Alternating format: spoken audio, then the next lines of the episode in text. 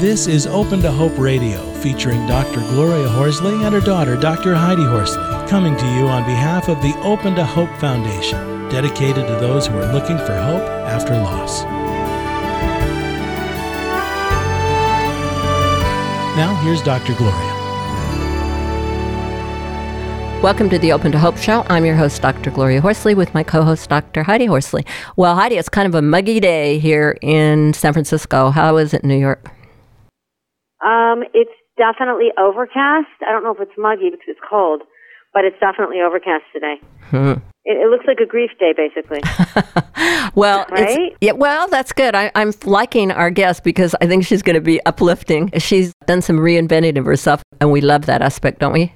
I loved it. I looked at her stuff and I thought this is great. She has reinvented herself three times, from occupational therapist to social worker and to writer. It's it's wonderful to see it. And all uh, after the death of a spouse. So uh, Heidi, why don't you introduce our guest? Okay, I'd love to. Our guest today is Judy Schreiber Mosher, and Judy felt that with the death of her husband Loren, her world had ended. But over time, she found that the world transformed due to her willingness to ceremonially disperse his ashes around the world, learn to eat, sleep, and travel alone, and eventually date. She is the author of Tincture of Time and How to Cope with the Death of a Partner. Welcome to the show, Judy. Thank you. Thank you for having me. I'm very glad to be here. It's great to have you on the show. And uh, tell us a little bit about the beginning of your journey. Your your husband Loren died of liver cancer. He died of liver cancer. He got, pardon me, diagnosed in just let's say April and then we looked for many treatments, and he was not pleased with any of the treatments here. So we did some experimental treatments in Germany. Went to Germany actually on Father's Day, which was June 19th, and he died July 15th in Germany. Oh my goodness, that was nine years ago. Yeah, it was nine years ago. Yes, mm-hmm. that's that's really quick from diagnosis to death. It's very quick, and you know the people who have a long time um, think they like it quick, and the people who have a quick time wish it was longer. Mm, that that's that's a good point. There's no easy way for us to lose somebody. No, no, they just yeah.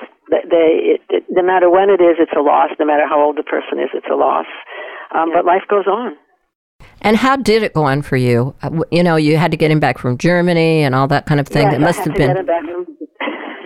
Well, thank God for, I guess it's kind of black humor. I did have to get him back from Germany. Um, he was cremated in Germany, pardon me, and then I t- took him on the plane with me, held him in my lap, and got through some funny experiences at security and came home to an empty house and loads and loads of mail and uh, being alone and very sad, um, thinking that life would end.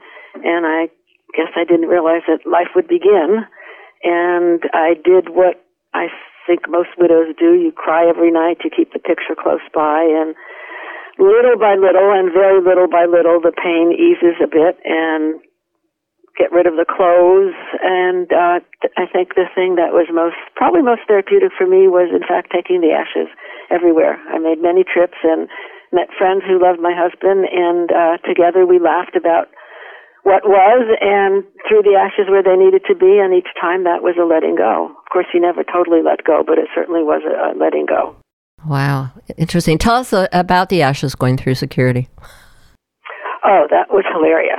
German security was fine because the undertaker took me through that, and then I got to the um, security checkpoint in Chicago, and I just put the baggie with what's a little looked like a freezer bag with the ashes, and there was a big big African American woman who looked like she could enfold you in her arms, and she kept putting this bag back and forth through the security camera. And finally, she said, "Is them's ashes, honey?" And I just started to cry, and I said, "Yes, they are." And she said, "Well, just go right on through." And, and you know, and you meet people like that along the way who remind you that humanity is wonderful and uh, hope is there. And and there's yeah. some humor in it, as you say too.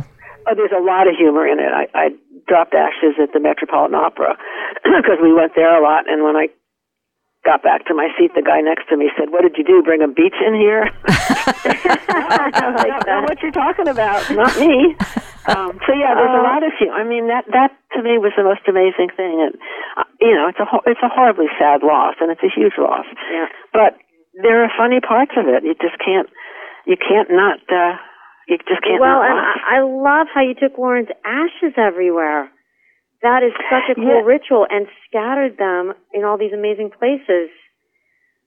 Yes, in Hawaii, where we had a condo in the Grand Canal in Venice, where I think we went on our, for me, my first trip to Europe. In Rome with some friends um, who wanted some for their um, pots so that the plants would grow.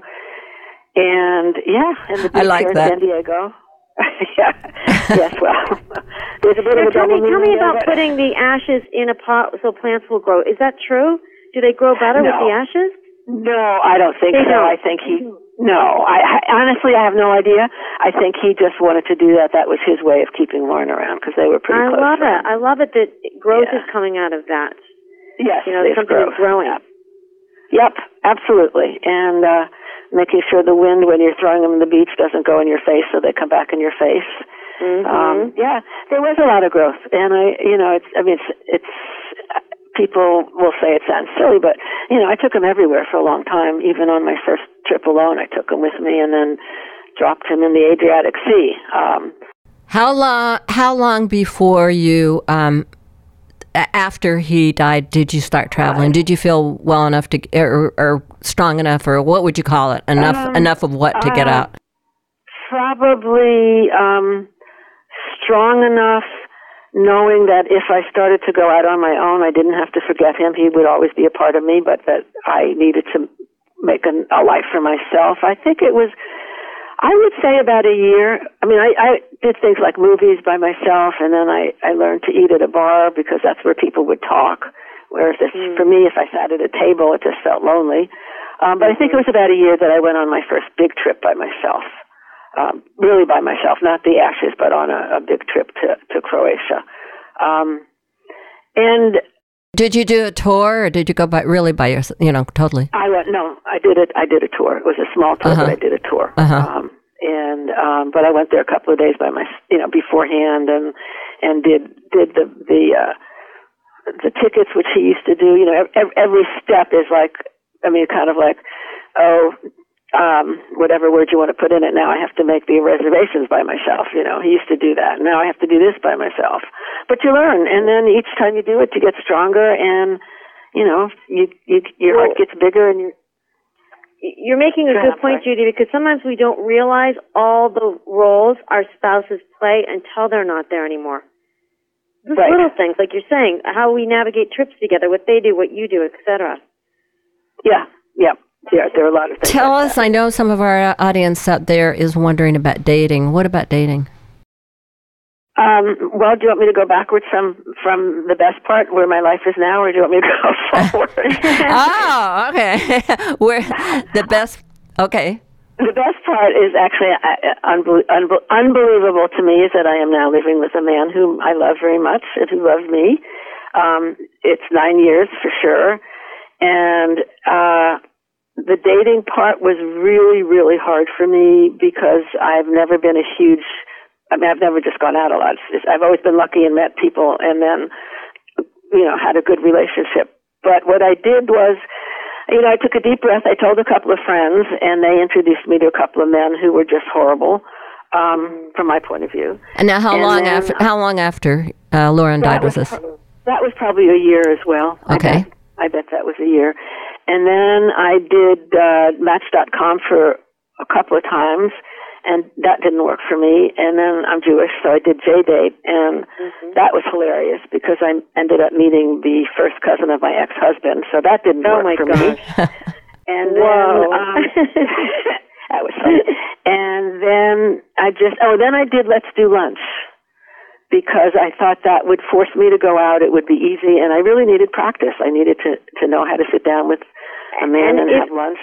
and Judy, is Let's Do Lunch? I've never heard of that. Is that like speed dating, where you go and just It's- have lunch and they leave? No, it's it's it's it's like a matchmaking thing. You pay for it basically. They take your they take your profile and they fix, they basically fix you up and make the they say you know we'd like you to meet so and so and is that okay with you? And then they set up where you're going to meet. At a, and it's always for lunch. And if it works, fine. If it doesn't, fine. But you know, you get practice sitting down talking to someone, and either knowing immediately that it's not going to work, or thinking, well, maybe there should be a second date as well as the the man. Oh, I um, like that. That was that was great practice. Actually, that was mm-hmm. practice. And then um, I met David. Actually, I met him. It was funny. Uh, two years after Loren died, we met at a party, and that was that.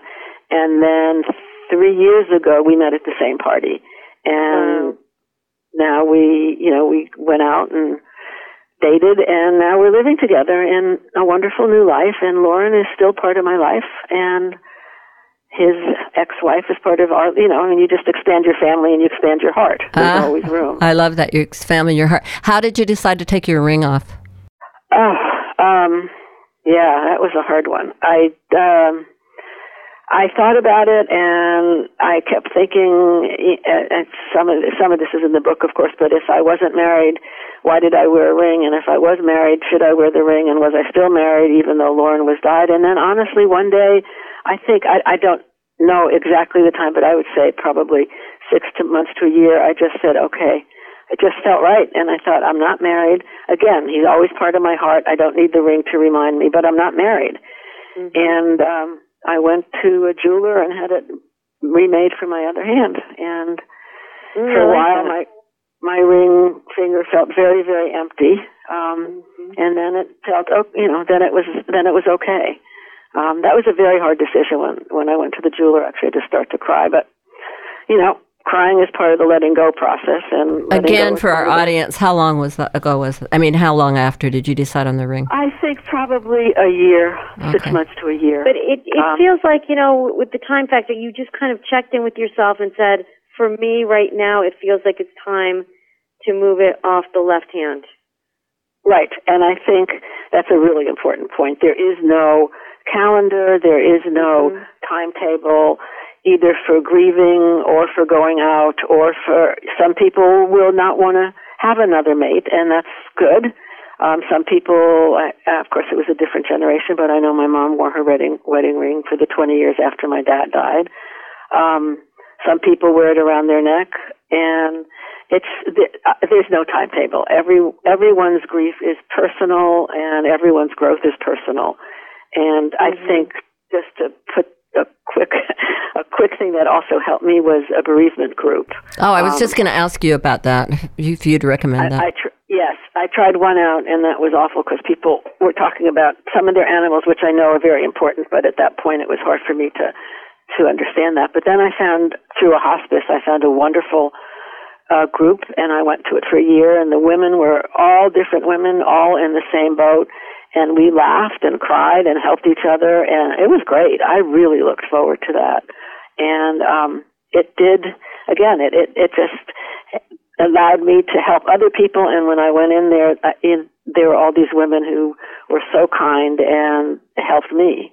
And well, I, well Judy, and you're making a good point because you're basically saying I mean I feel like the message out there is also shop around. If the first group doesn't work for you, find exactly. another one that's a better fit. Right, and and exactly. I would I would suggest too that you now look on the internet with the Michelle Neff Hernandez group, uh, Soaring Spirits Foundation, because the internet really she has um, conferences, but she also has things going on on the internet where you can communicate uh, with other bereaved people, which okay. Uh, and, and Mom, the, the, W Connection is also an organization that has support groups for bereaved widows all over the country and widowers. All right, so there are a couple of those. So um, tell us if you had some advice for uh, bereaved men out there and women, what would it be? It would be listen to your heart. Um, cry as long as you need to and know that life goes on if you let it and that you're not being um, unfair or to the person who died if you let other people in your heart. Oh, I love it. Thank you. And I and I want to tell people about your books because uh, one of them, this uh, "How to Cope with the Death of a Partner," is really a, a, pretty small, but it's really quickly you can pick up some some tips for yourself if you're wondering about. And we don't have time to cover it all in the show. How, what to do with the clothes, you know, how to deal with being alone. I mean, uh, these books are just great. They'll be great for you. And then the tincture of time, living through grief to hope. And then she's got another a calendar a remembrance calendar. stars who brighten the face of heaven. And I don't know who did the color of your books and all that, but they're so beautiful. They're vibrant blue and energizing, just like you are. And uh, I hope everybody out there who's had a loss will visit that. And then you've got a website. Yes, it's www.soteriapress.com. S as in Sam, O T as in Thomas, E R I A Press. All right. And Soteria, just to connect everything in a big circle, was the name of a research project my late husband was involved in. Oh, So what did he do? That's so- interesting. he was a psychiatrist Uh-huh. um, who believed in talking more and medicating less. Ah, Love him. we need him. Loren, thank you. Loren, thank you for that message from up above. It's so needed right now. Absolutely. It is. Well, thank you, Judy, so much for being on the show today and for the, your books and uh, for your spirit and for all you've done for the world. You're welcome, and thank you for having me. And everybody out there, just take care of yourselves first. Thanks, Judy. Heidi, a great person, right? Really. Oh, I love her. And I love her message that your life doesn't end, it transforms. And I just want to say, I was reading her books last night. You know, Mom, you gave them to me. And I was kind of hesitant because I was tired, but they're so candid and honest, and the dating parts are so funny. So they're really easy reads, and so pick them up and read them, and there's a lot of great information in there. Absolutely. And thanks for listening to the show. And Heidi and I want to remind you if you've lost hope, lean on ours until you find your own again. God bless. You've been listening to Open to Hope Radio, hosted by Doctors Gloria and Heidi Horsley. Like today's edition, all of our past programs are available on demand at opentohope.com, along with helpful articles, videos, resources, and links to help get you through the toughest time of your life. You can also follow us on Facebook and Twitter and sign up for our monthly newsletter. Again, that's opentohope.com. Check it out today. Then be sure to stop by next Thursday at 9 a.m. Pacific Time when we'll be posting another edition of Open to Hope Radio. Remember, others have been where you are. They made it through, and you can too, as long as you're open to hope.